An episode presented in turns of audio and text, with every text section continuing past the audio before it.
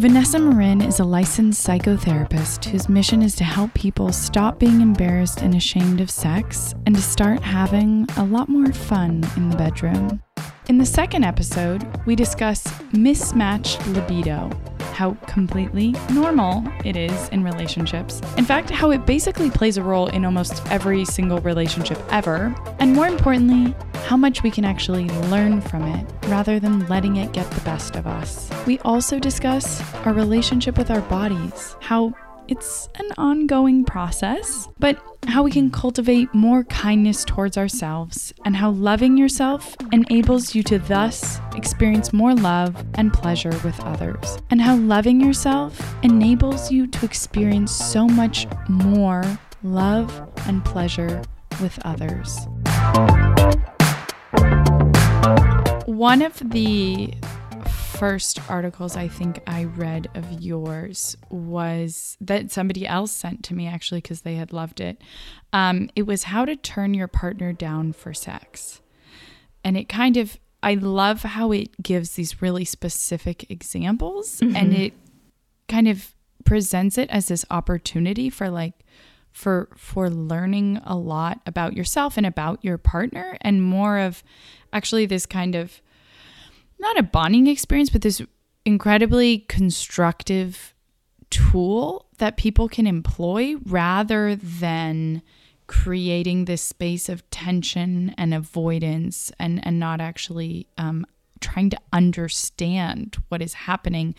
In so many of these cases when one person might not feel like having sex as much as the other, considering how, and you talk a lot about mismatched um, drives, which I'd love to touch on after. But I'd love for you to kind of talk a bit on that article.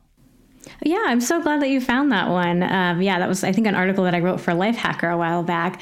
Um, yeah, I mean I think that that there's actually so much opportunity for us to learn from those moments when our partner initiates sex and we're just not in the mood or not, you know, into it in that very second. Um, I think, you know, this is obviously one of the most challenging kinds of moments for couples because it feels like, oh my God, my partner wants something that I don't want in this moment. So I think a lot of us, it turns into a very negative moment for both partners. But again, I think the reality is that there's so much for us to learn and ways for us to set ourselves up for success in the future. So, you know, a huge part of it is is um, well, first and foremost, is learning that it's totally normal for your partner to initiate sex and for you to not be into it in that moment. I mean, it would be a lot weirder if you actually think about it. It would be a lot weirder for you to be wildly into the idea of having sex every single time, you know, in those exact moments that your partner initiated it and vice versa. Like you're two different people, two different sets of needs, two different sex drives. It would just be very strange if you were super, super on board the second that your partner initiated. So, first and foremost, it's just recognizing that yes, there are going to be probably more times that you're not into it than there are times that you are into it in that moment. And again, looping back around to this idea of like, okay, so what can we learn from that? So I think a big, uh, you know, big example of one thing that we can learn is trying to figure out what are the situations and contexts that make us open to our partner's um, initiations, open to connecting with them in that moment, and what are the situations and contexts where we don't feel as open to that. So looking for patterns throughout it. So if you notice, huh, my partner seems to always initiate sex at the very end of the night when we're already in bed, I'm already half asleep that's a really valuable piece of information that you can share with your partner.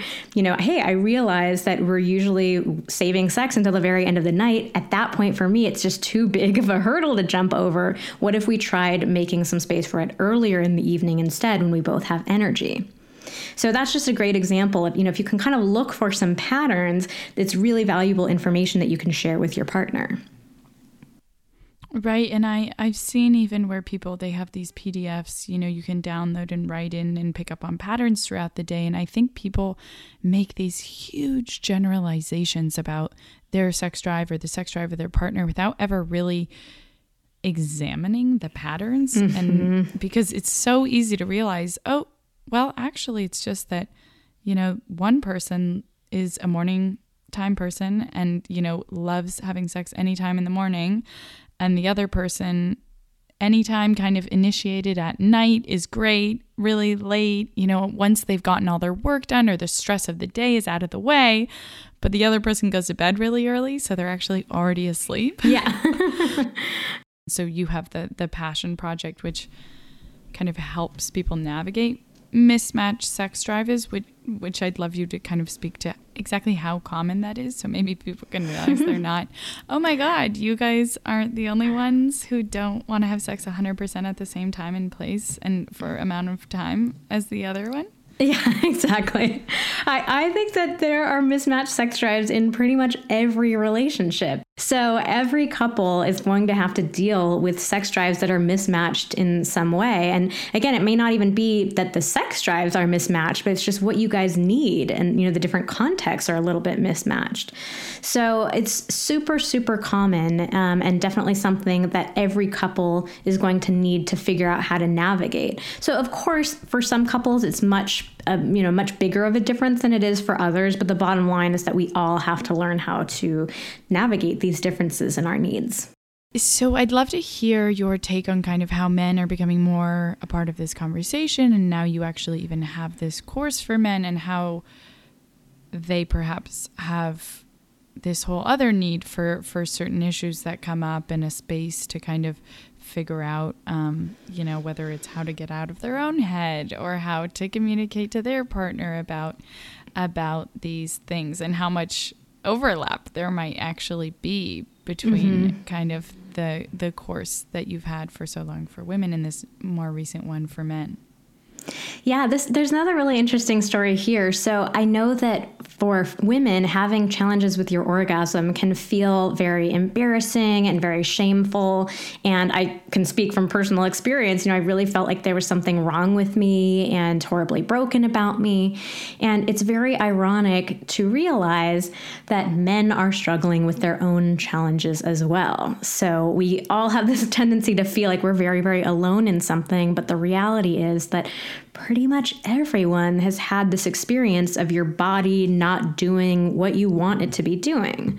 So I, um, you know, after a couple of years, created another course called The Modern Man's Guide to Conquering Performance Pressure.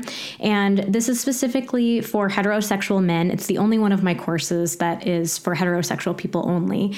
Um, but I really wanted to speak to some of the particular dynamics that emerged in heterosexual relationships. And so it addresses the three main performance challenges that come up for men, which are difficulty getting or staying hard um, orgasming too quickly or not being able to reach orgasm at all. So it's, you know, it goes through in the same sort of way as finishing school, really being, you know, super nitty gritty with details and information and techniques and all of this stuff and, and turning it into a learning process. And again, with this, this same idea that this is something that we all struggle with. We all understand what it's like to have our bodies not be cooperating with our brain's plans. So it's super important for me to help people recognize that we are so not alone in the challenges that we're having. Right, right. I love to say that we're not the only one, we're just one of everyone. Oh, that's great. I like that. yeah. Um and and that's so much of this too this this shame um, is again learned and not necessarily inherent. And this is a quote i actually heard you say before and i think it's about bodies could but could be applied to kind of relationships in general um, inside or outside of a sexual context. But you say we were not born being ashamed of our bodies we were taught to be. Mm-hmm. um, and so kind of if you could just elaborate a bit on how much of this is is socialized and and learned and kind of how we can use that to kind of take back power over this situation um, and and create change and kind of not only defenses against that but trying eventually ideally change the culture itself that is that is doing that to us.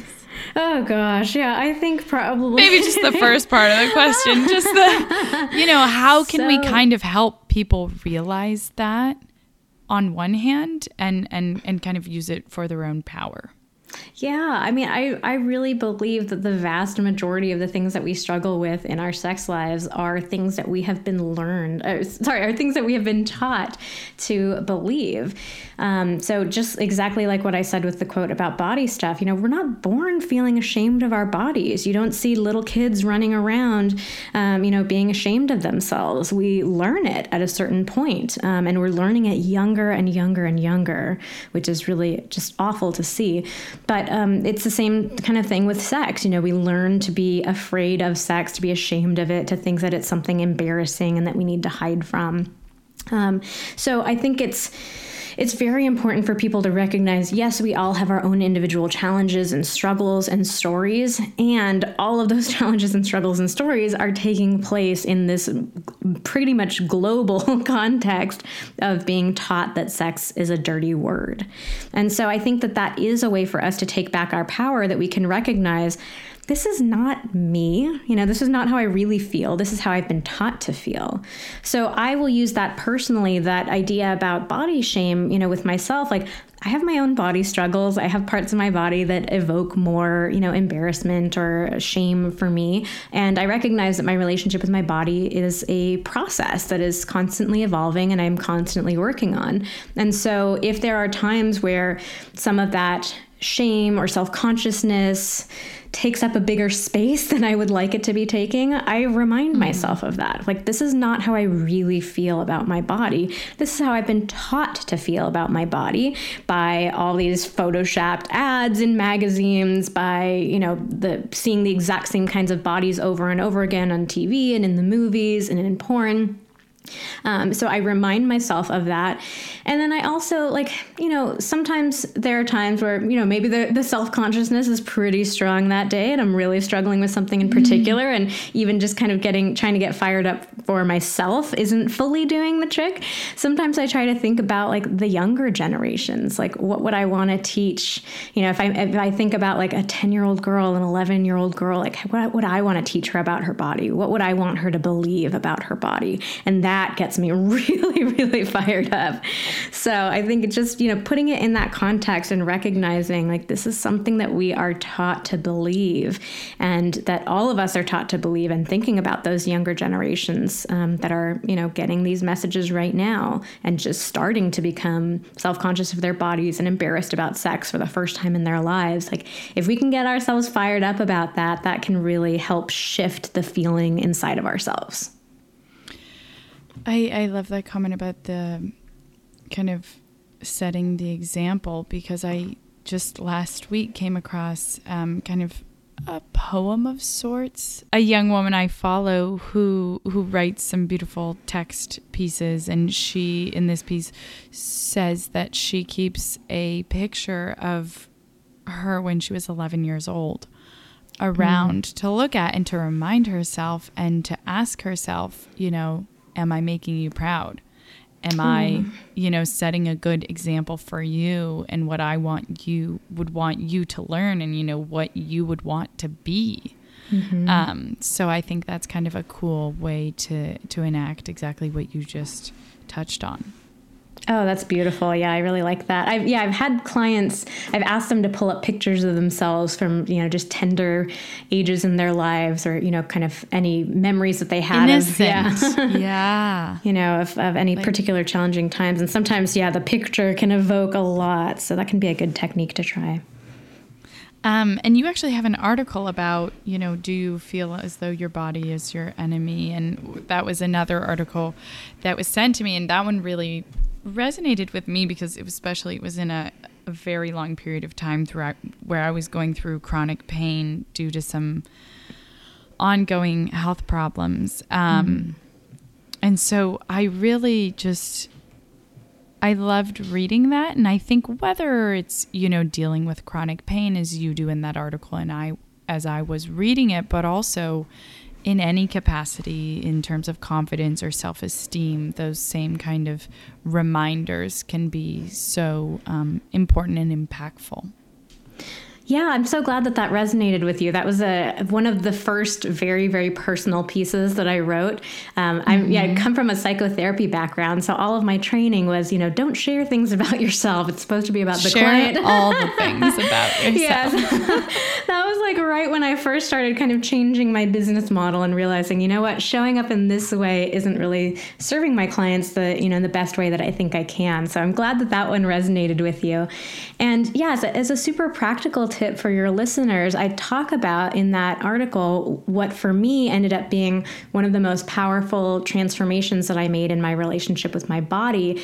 So at that time, I was real, and I still am. I'm struggling with chronic pain after a very bad car accident where I was rear-ended by somebody trying to make a yellow light, and um, you know just the horrible, horrible changes that it brought into my life and what it was like to experience chronic pain for the very first time and really feeling like my body had betrayed me, like it was my enemy, um, and just wanting to, you know, just wanting to leave my own skin, like just wishing that I could peel my skin open and leave my entire body behind.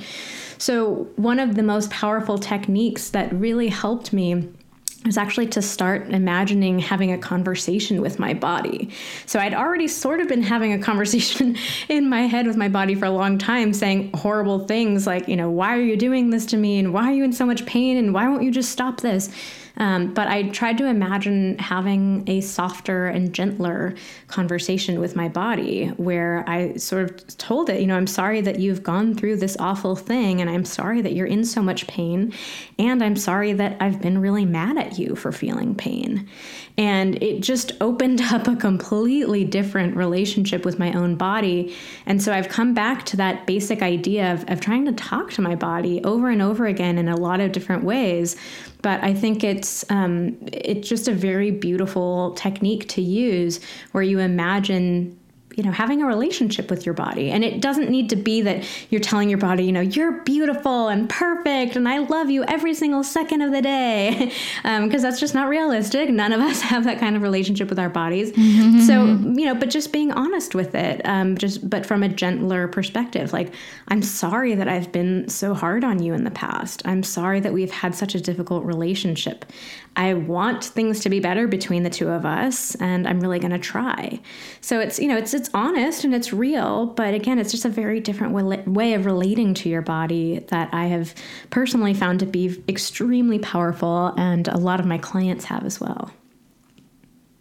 Right, and that kind of mind versus body relationship and also kind of how each one influences the other so much and whether it or not it's kind of changing your body versus changing your mind and the way you think about it or in sex um, mm-hmm. to kind of wrap things up one of my favorite questions to people because i just think it's so important underestimated by a lot of people is how much do you think um, sex is about kind of mind versus body my opinion is that it's pretty evenly split straight down the middle. So it's definitely a bodily experience. Um, and I think sometimes the, those opportunities when you can get out of your head and just be fully in your body can be really beautiful and amazing experiences.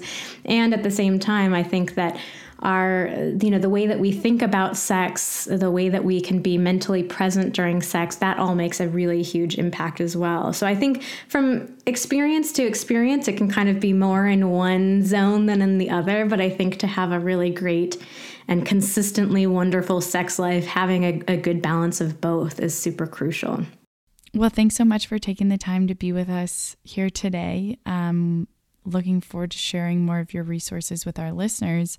And if you want to as well, tell them where they can find you. Yeah, thank you so much for having me. It's been really fun.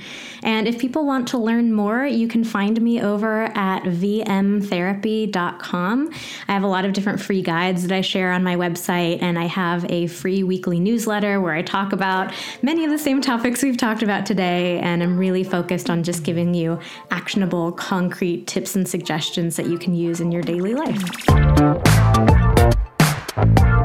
The BBXX podcast, Let's Get Intimate, is produced by Sasha Laurie in Berkeley, California. Dialogue, narrative, and content crafting by Amy Soper. Audio editing, good music vibes, and sound mixing by Daniel Herrera. You can learn more on our website or on our social media at bbxx.world. And if you believe in what we're doing, please do help spread the love by sharing this with someone you care about. Until next time.